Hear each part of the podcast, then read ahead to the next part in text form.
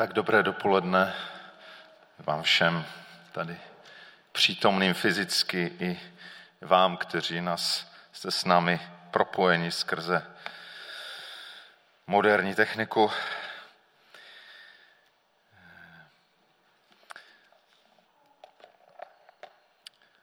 Ty blížící se velikonoční svátky, které už jsou za dva týdny, jsou eh, určitou příležitostí znovu si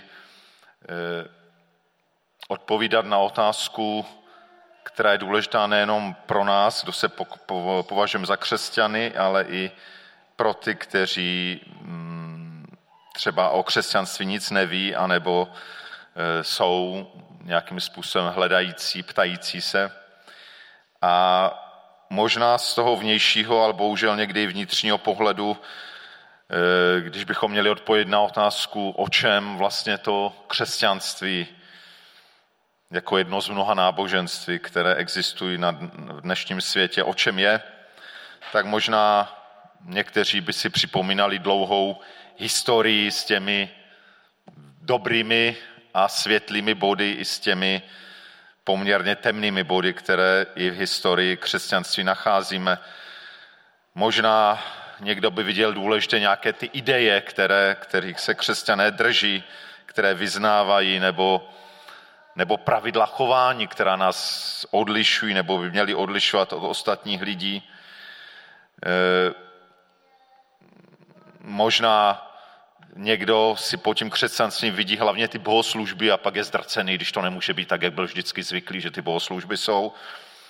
Jako by to bylo to podstatné anebo nějaká sociální činnost církve, určitě velmi důležitá, že křesťané jsou angažovaní a vždycky tak v dějinách bylo e, v nějakým způsobem v pomoci druhým.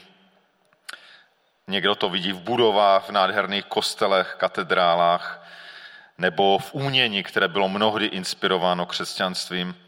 A to všechno nepochybně ke křesťanství patří, ale, ale chtěl bych znovu říct, a vlastně na to se soustředíme i v těch, i v té krátké sérii, která je před námi v té době předvelikonoční, eh, že opravdu klíčové, na čem stojí a na čem padá křesťanství, je prostě Ježíš. Osoba Ježíše Krista. By všechny ty věci, o kterých jsem mluvil, padly, a možná některé z nich padnou, a už možná teď padají, tak možná to je dobře. Ale co stojí a co musí stát, na čem, jestli jsme křesťané, na čem ta naše víra musí stát, je prostě osoba Ježíše. Historická osoba Ježíše, který pocházel z Nazaretu. Byl to žid, žil před zhruba 20 stoletími na této zemi a vzhledem k tomu, jak ho rozpoznali lidé kolem něho, tak mu dali pak ten přívlastek Kristus, což znamená Mesiáš, ten pomazaný, ten očekávaný, který přišel v Ježíši. A tu první otázku, na kterou bych rád aspoň trochu dal odpověď dnes, eh, zas možná z trošku jiného úhlu, je ta otázka, kdo teda vlastně Ježíš byl.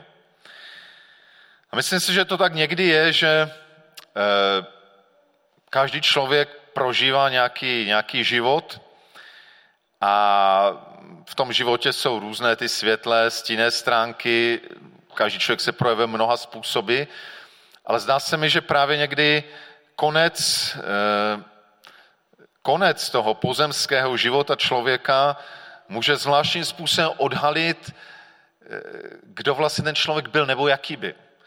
Mnohdy bohužel hrajeme ve svém životě různé hry a máme různé masky.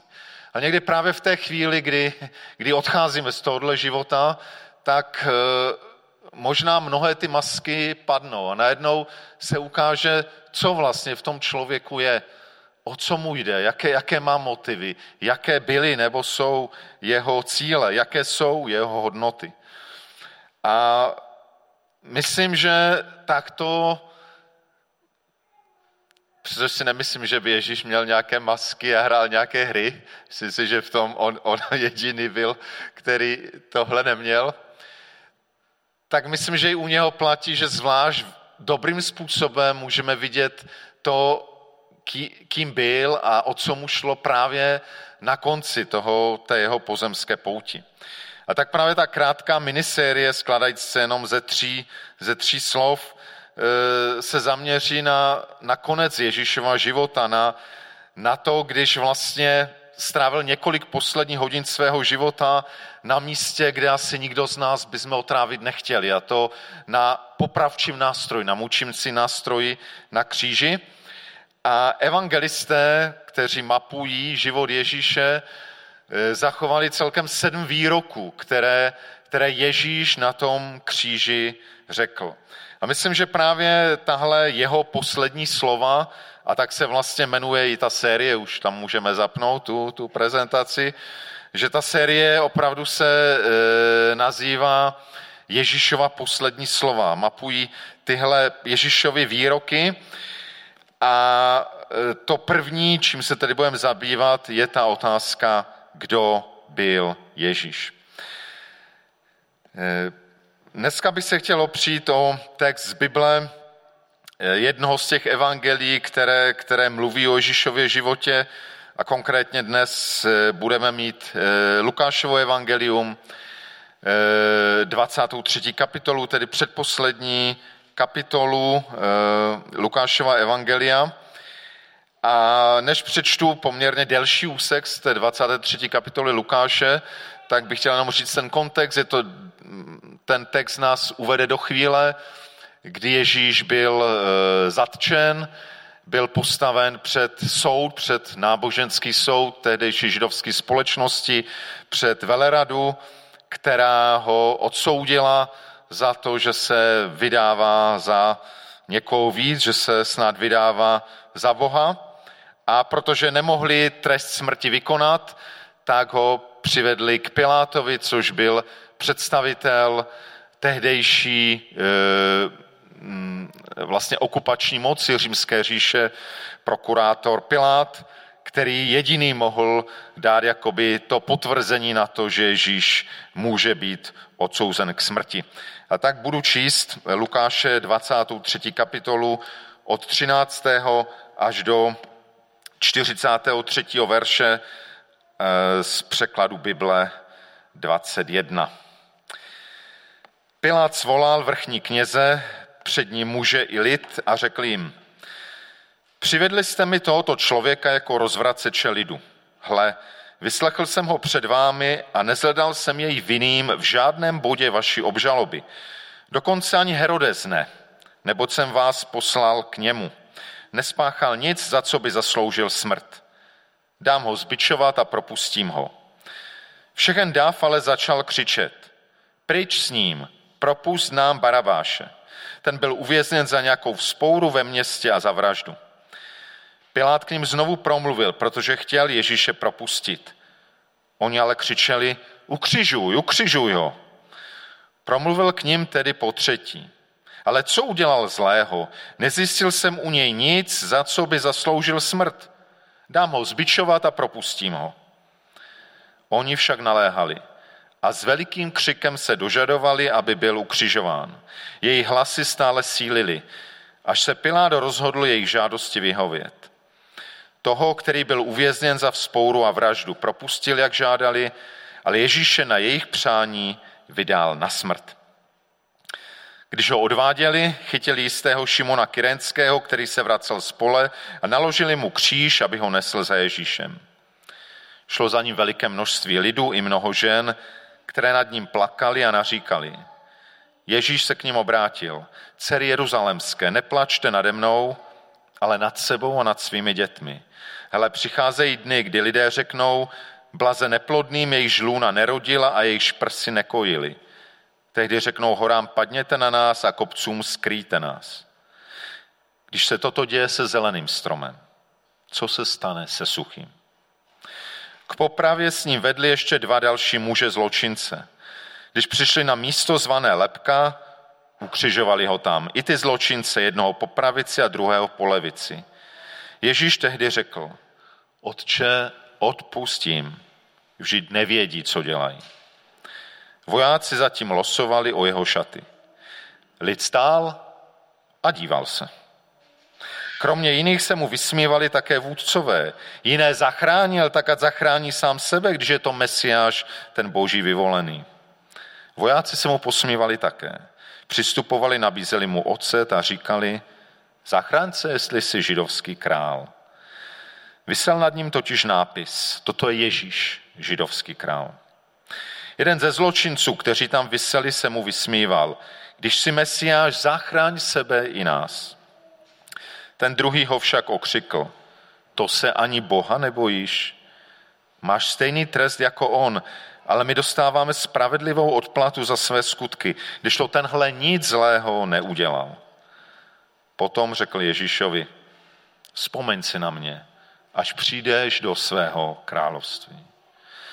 Ježíš mu odpověděl, amen, říkám ti, dnes budeš se mnou v ráji. Tak tolik ten příběh, kterým trošku už předbíháme. Je to příběh velkopáteční, ale nedovedl jsem ho úplně do konce. E, v tom příběhu,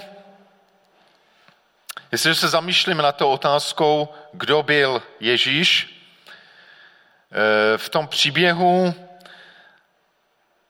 nevím, bylo tam spousta lidí, kteří nějak Ježíše viděli, kteří ho nějak vnímali. A je to zajímavé, když, si, když bychom to všechny, všechno tohle prošlo, že Ježíš byl vnímaný jako hrozba. Židovskými vůdci. Pro ně byla hrozba ohrožení jejich pozice, jejich eh, pohledu na náboženství, na národ a tak dále. Potřebovali se ho zbavit. Ježíš pro ně byl hrozba. E, pro ten dav, který tam křičel, ukřižuju, ukřižuju ho, se na něm přemýšlel, z nějakých důvodů asi byli navedeni těmi vůdci, ale v podstatě vyměnili Ježíše za Barabáše. O něm možná budeme trošku víc mluvit za týden. E, chtěli z nějakých důvodů propustit Barabáše a Ježíš pro ně byl překážka. Překážka k tomu, aby ten Barabáš se dostal na svobodu. Potřebovali, aby Ježíš přešel na jeho místo. Byl pro ně překážka, kterou je třeba odstranit. Pro Piláta, který tam vypadá docela sympaticky v tomhle textu, byl Ježíš problém. On byl docela v problému, protože už měl nějaký vroubek u římského císaře a věděl, že docela je to vážná věc, že jestli teď bude nějaká vzpoura židů, a byly svátky, bylo tam spousta židů z celé říše, takže to může být konec jeho kariéry, konec jeho kariéry e, jako vysokého římského úředníka, možná ještě hrozilo něco horšího, takže on proti Ježíši nic osobně neměl, byl mu možná sympatický, ale byl pro něho problém kvůli té situace. Potřeboval se Ježíše zbavit, protože byl problém. Pro Šimona z Kyrény, který měl svůj agendu a najednou ho vojáci přinutili, aby nesli Ježíšův kříž, to byla vlastně nehoda. Proč zrovna já? Taky jste to někdy zažili, tu situaci, zrovna na vás něco dopadlo. No, mohl tam být někdo, proč zrovna na mě to padlo? To si možná Šimon říkal. Proč zrovna já tady mám tomuhle člověkovi, kterého vůbec neznám, nést jeho popravčí nástroj. Byla to pro něho, Ježíš byl pro něho nehoda. Pro ty plačící ženy byl vlastně Ježíš nešťastník, smolař, někdo, kdo vypadal velmi hezky, kdo byl takový hodný, hodný chlap, zvláštní chlap, mocný chlap a, a najednou takhle dopadá nešťastník, na kterým plakali. A potom pro mnohé, když už na tom kříži vysel, ať už pro vůdce, pro vojáky nebo pro toho prvního zločince, byl Ježíš objekt posměchu. Takže takhle jenom z toho krátkého úseku můžeme vidět různé věci, jak byl Ježíš vnímaný. Kým pro ně Ježíš byl. A my se dnes soustředíme na ty Říkal jsem, že je celkem sedm těch Ježíšových výroků zaznamenaných, které řekl na kříži a dnes se trošku budeme zabývat těmi prvními dvěma, které zřejmě, když složíme všechna ta evangelia dohromady, protože v každém evangeliu jsou jenom některé ty výroky, tak zase tyhle jsou chronologicky první. A první bylo to, když Ježíše ukřižovali, viděl tu záž, tu nenávist, to, jak pro mnohé byl problémem, hrozbou, překážkou, objektem výsměchu. A Ježíš říká tu zvláštní větu. Otče, obrací se na svého otce v nebi, odpustím, vždyť nevědí, co dělají. Eh, Vůbec i ten druhý výrok, který říká o chvíli později tomu, tomu druhému zločinci, a mne říkám ti, dnes budeš se mnou v ráji, oba ty výroky ukazují jednu zvláštní věc, že i v té situaci, kdy asi pro nás nepředstavitelné, kdy prostě celá ta celoživotní naše služba, život se vlastně hroutí a nakonec se může zdát, že všechno je naprosto k ničemu. Vidíte kolem sebe jenom lidi, kteří, kteří vám nadávají, kteří, vám posmí, kteří se vám posmívají, kteří se radují z toho, co se vám děje. A co bychom na jeho místě dělali my?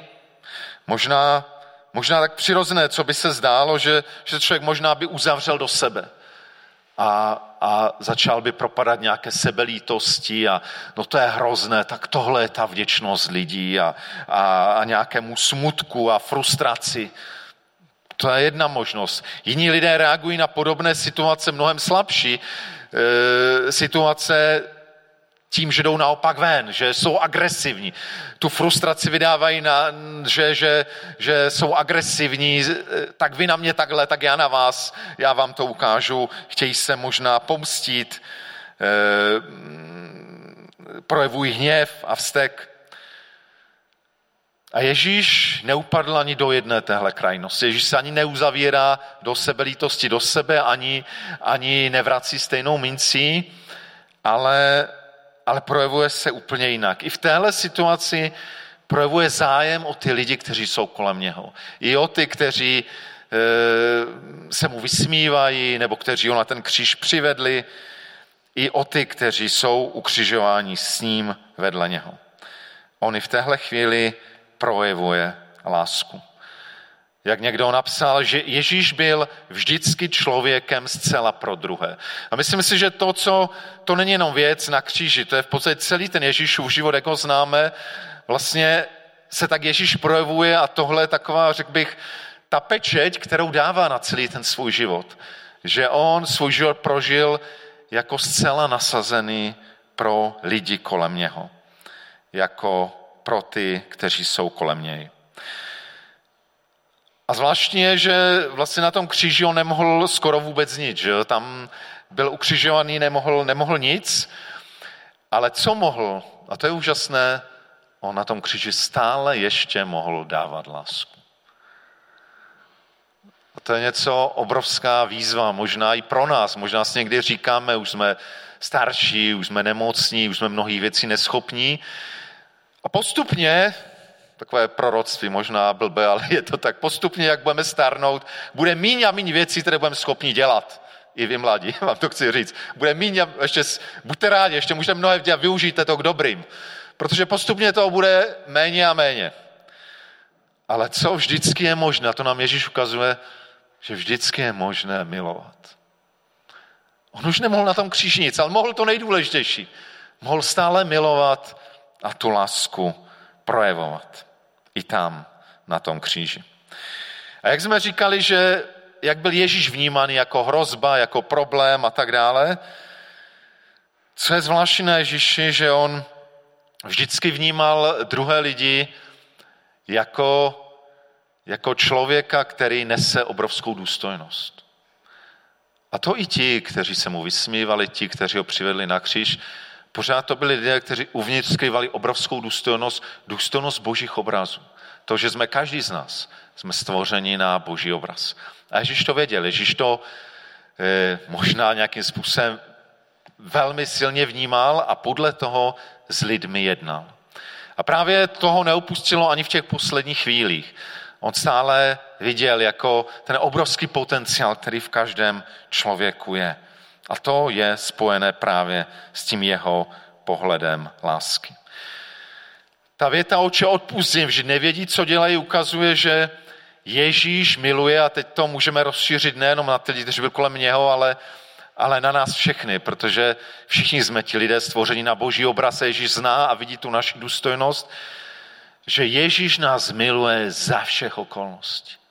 A se v našem životě stalo nebo stane cokoliv, to se nemůže změnit. Dneska jsme v jedné písni zpívali, kdo má odlučí od božej lásky. To je podle Římanům 8. textu Božího slova. Nic nás nemůže odloučit od Boží lásky, která byla zjevena v Ježíši Kristu, našem pánu. Ježíš stále v každé, za každých okolností miluje, projevuje lásku, přimlouvá se u Otce a odpouští. A právě to odpuštění je velmi silným projevem lásky. Obecně myslím si, že eh, jeden, jeden autor řekl větu, že láska je síla, která dokáže odpustit. Myslím, že odpuštění je zvláštním projevem právě lásky a někdy takovým průbířským kamenem. Nakolik opravdu milujeme lidi, nakolik jim dokážeme odpouštět, když nám, když nám nějakým způsobem ublíží, nebo nám se zdá, že nám ublíží. A Ježíš právě tu říká, oče, odpustím a prosí za vlastně své vrahy, dá se říct, za ty, kteří ho přivádějí ke smrti. Takže to první, takovou první odpověď, kterou mám na tu otázku, kdo byl Ježíš, je, že Ježíš byl člověk plný lásky. Tak se projevoval celý ten život, jak o něm víme, zvlášť o tom veřejném jeho působení trvajícím zhruba tři roky a vrcholí to právě na kříži, kde tu lásku dovádí do konce, dovádí do krajnosti. Druhá věc, kterou jsem si na Ježíši všiml právě v tomhle textu, je, že je to člověk bez viny. Eh, I Pilát to tam několikrát v tom textu, nebo se k tomu říkal, Několik tam opakuje, já prostě na tom člověku nenalézám vinu, on ne, si nezaslouží nic, no tak když na to dáte, já ho dám zbičovat, jo, ale pak ho propustím, protože nenalézám na něm vinu. I ten druhý zločinec, když potom obhajuje Ježíše před tím prvním, tak říká, my tu vysíme spravedlivě, ale on nic zlého neudělal. Ten text znovu potvrzuje to, co vyplývá z celého nového zákona o Ježíši, že to byl člověk bez viny. A to je něco specifického na Ježíši, co nemůžeme říci o žádném jiném zakladateli žádného náboženství nebo duchovního směru, že Ježíš byl zvláštní, že, že nikdy od té své lásky neustoupil, že i když ta jeho láska někde se projevovala docela drsnou výzvou, když se obracel na farize, vždycky to bylo z lásky proto, aby jimi pohnul, aby je pohnul k nějaké dobré změně. Byl to člověk, který nikdy nebyl přichycený při ničem, kdyby tu lásku opustil. Byl to člověk bez viny. Ten druhý Ježíšův výrok, který tam říká, byla vlastně odpověď na jediného člověka, který de facto podle toho v Lukášovo vyprávění, no ještě možná kromě těch žen, který mu projevil e, nějakým způsobem přízeň a a nejenom to, že ho hájí před tím druhým zločincem, říká, on nic zlého neudělal na rozdíl od nás, ale potom řekl Ježíšovi, vzpomeň si na mě, až přijdeš do svého království. Nevím, jestli jste někdy uvažovali nad tím, jak tenhle člověk, o kterém nic nevíme, jenom víme, že byl opravdu zločinec a že byl po zásluze potrestán smrtí, takže asi nic moc pěkný životní příběh. A přesto nějak v těch posledních chvílích svého života dokázal rozpoznat víc než všichni slavní Ježíšovi učedníci a všichni ti, které vyučoval. Dokázal rozpoznat to, že, že to není jenom pomílený nějaký eh, vedoucí hnutí, který teď eh, umírá na kříži, ale že je to někdo, kdo opravdu jehož království není z tohoto světa a jehož království se jednou prosadí naplno. A najednou pocítil, že Ježíš je jeho jediná naděje. A říká, vzpomeň si na mě, až přijdeš do svého království. A pak říká větu, která, která změnila tomuhle člověku život. A myslím, že i těch posledních možná pár hodin, které ještě musel strávit na kříži, i když to byla je děsivá smrt, tak myslím, že, že tohle ho neslo a že on se moc těšil na to, nejenom až skončí ty bolesti, ale na to, co mu, co mu ten zvláštní člověk vedle na kříži slíbil. A mne říkám ti, dnes budeš se mnou v ráji. Eh, nechci tu dlouze vysvětlovat, co se myslí rájem pro Židy. To bylo nepochybně nějaké místo blaženosti, které bylo někde po smrti do doby vzkříšení. V každém případě to bylo místo boží přítomnosti. Místo, kde s člověkem je Bůh. Místo, kde s člověkem bude Ježíš. Dnes budeš se mnou v ráji. Ježíš vlastně tomu člověku dal něco, co mu nemohl v tu chvíli dát nikdo jiný. A to je naděje. Takže Ježíš, kromě toho, že byl plný lásky až do poslední chvíle svého života, že to byl člověk bez viny, byl to také člověk, který přinášel naději.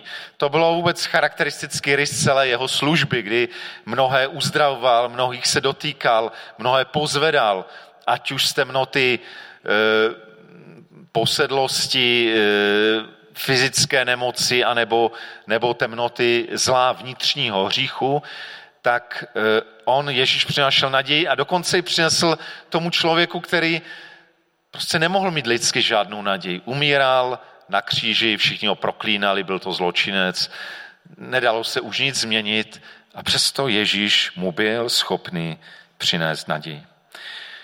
A tyhle ty, jenom ty tři věci, které jsem vybral na základě tohohle textu, které ladí s celou Ježíšovým životem a službou, tak ukazuje ještě na čtvrtou poslední věc, kterou bych chtěl ještě dneska o Ježíši říct. Jeden autor, byl to eh, francouzský, významný francouzský spisovatel, který psal v první polovině 20. století, řekl takovou zvláštní větu. Mezi lidmi je všechno jen výměna. Jen Bůh dává, jen On.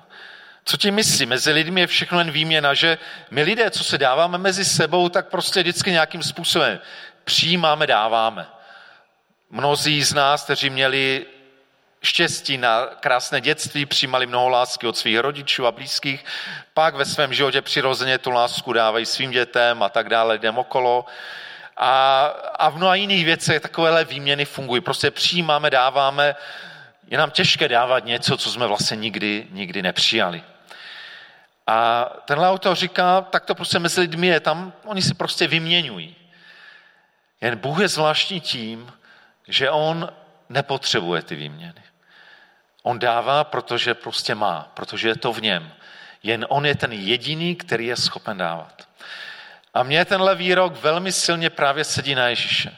Jestliže mluvíme o tom, že, že Ježíš byl ten, kdo byl plný lásky, neuvěřitelné lásky, bezpodmínečné, která nezeslábla ani když ho nespravedlivě lidé přivedli na kříž. Odkud tu lásku bral? Jenom to, že ho maminka s tatínkem měli rádi? Ten zdroj je někde jinde. Odkud se bere to, že, že nikdy, na rozdíl od všech ostatních lidí, e, ta láska nebyla nikdy pokažena ničím jiným, nebyla znečištěna hříchem a vinou, sobectvím. A odkud se bere to, že ten člověk byl schopen dávat naději i v naprosto beznadějné a bezvýchodné situaci, jako v situaci, kdy tam spolu ti dva vyseli na kříži několik hodin před děsivou smrtí. A myslím si, že právě Ježíš je tím oknem, kterým do našeho světa přichází ten, který jediný opravdu dává, který jenom nevyměňuje. Je to Bůh, který skrze Ježíše tu přináší svou lásku, která je čistá, neskalená žádnou vinou, která, který dává naději, která jde až za hranici smrti. A tak i tenhle text mě přivedl k tomu, co my křesťané dobře známe, to je ten důležitý jeden ze základních výroků křesťanské víry, že Ježíš je nejenom zvláštní člověk s velkým č, byť plný lásky, bez viny a dávající naději, ale že je to nejenom pravý člověk, ale že to pravý Bůh, který se v Ježíši Nazareckém, v Ježíši Kristu stal člověkem. Takže to je nějaké vyznání, které bych dneska chtěl i na základě toho textu, ale nejenom tohoto textu, ale celého nového zákona říci, ale co to tedy ještě znamená pro nás, co si z toho do toho můžeme vzít, jaké aplikace výzva pro nás. To první šoso bylo oči odpuzím, protože nevědí, co dělají. Myslím si, že je to často náš problém. Že my tady žijeme v tomhle světě, ale nám uniká to podstatné. A teď nemluvím jenom o nevěřící, je to to samé dost často, bohužel i o nás křesťanech. My děláme věci a my vlastně nevíme, co děláme. Nám je ta skutečná, ten skutečný rozměr života nadpřirozený nám skrytý. Často nám, my často prostě ulpíme na tom povrchu, přirozeně, na tom, co vidíme, slyšíme. A jsme také těmi lidmi, kteří neví, co dělají. Myslím si, že ta velká výzva je v tom, že máme skutečně, a ty velikonoce k tomu novou příležitostí, vstoupit do té skutečné reality. Přátelé, skutečná realita není jenom covid. Tím nechci popírat skutečnost covidu, to nepochybně je to výrazná realita dnešního světa, ale to není ještě ta nejpodstatnější a nejskutečnější realita toho, v čem žijeme. Myslím si, že Velikonoce nám mají připomenout tu nejskutečnější realitu. My potřebujeme do ní vstoupit a v té realitě hlavně zjistit, jak jsme bez Boha ztraceni. To je první, co poznáváme v té realitě, že, že jsme bez Boha ztraceni a že Bůh nás hledá. A tehdy můžeme teprve se nechat nalézat Boží láskou. Svědectví Velikonoc je svědectví úžasné Boží lásky, ale aby se nás dotkla, potřebujeme nejdříve uznat, že jsme ztraceni, že tu lásku potřebujeme. Že to není o Velikonoce, no každý rok, no samozřejmě to jako křesťan znám. Potřebujeme znovu, znovu, aby se nás to tajemství boží lásky dotklo. Protože jak tak na nás koukám a koukám i na sebe, se nás zatím dotklo málo. Dotklo se nás málo. Bez ohledu na to, jestli jsme 30 let křesťané nebo 50 let křesťané. Ještě málo.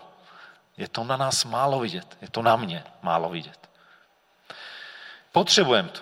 Potřebujeme znovu prožít, pocítit tu svoji ztracenost. A pokud se někdo cítí ztracený, fajn. První krok důležitý je udělaný.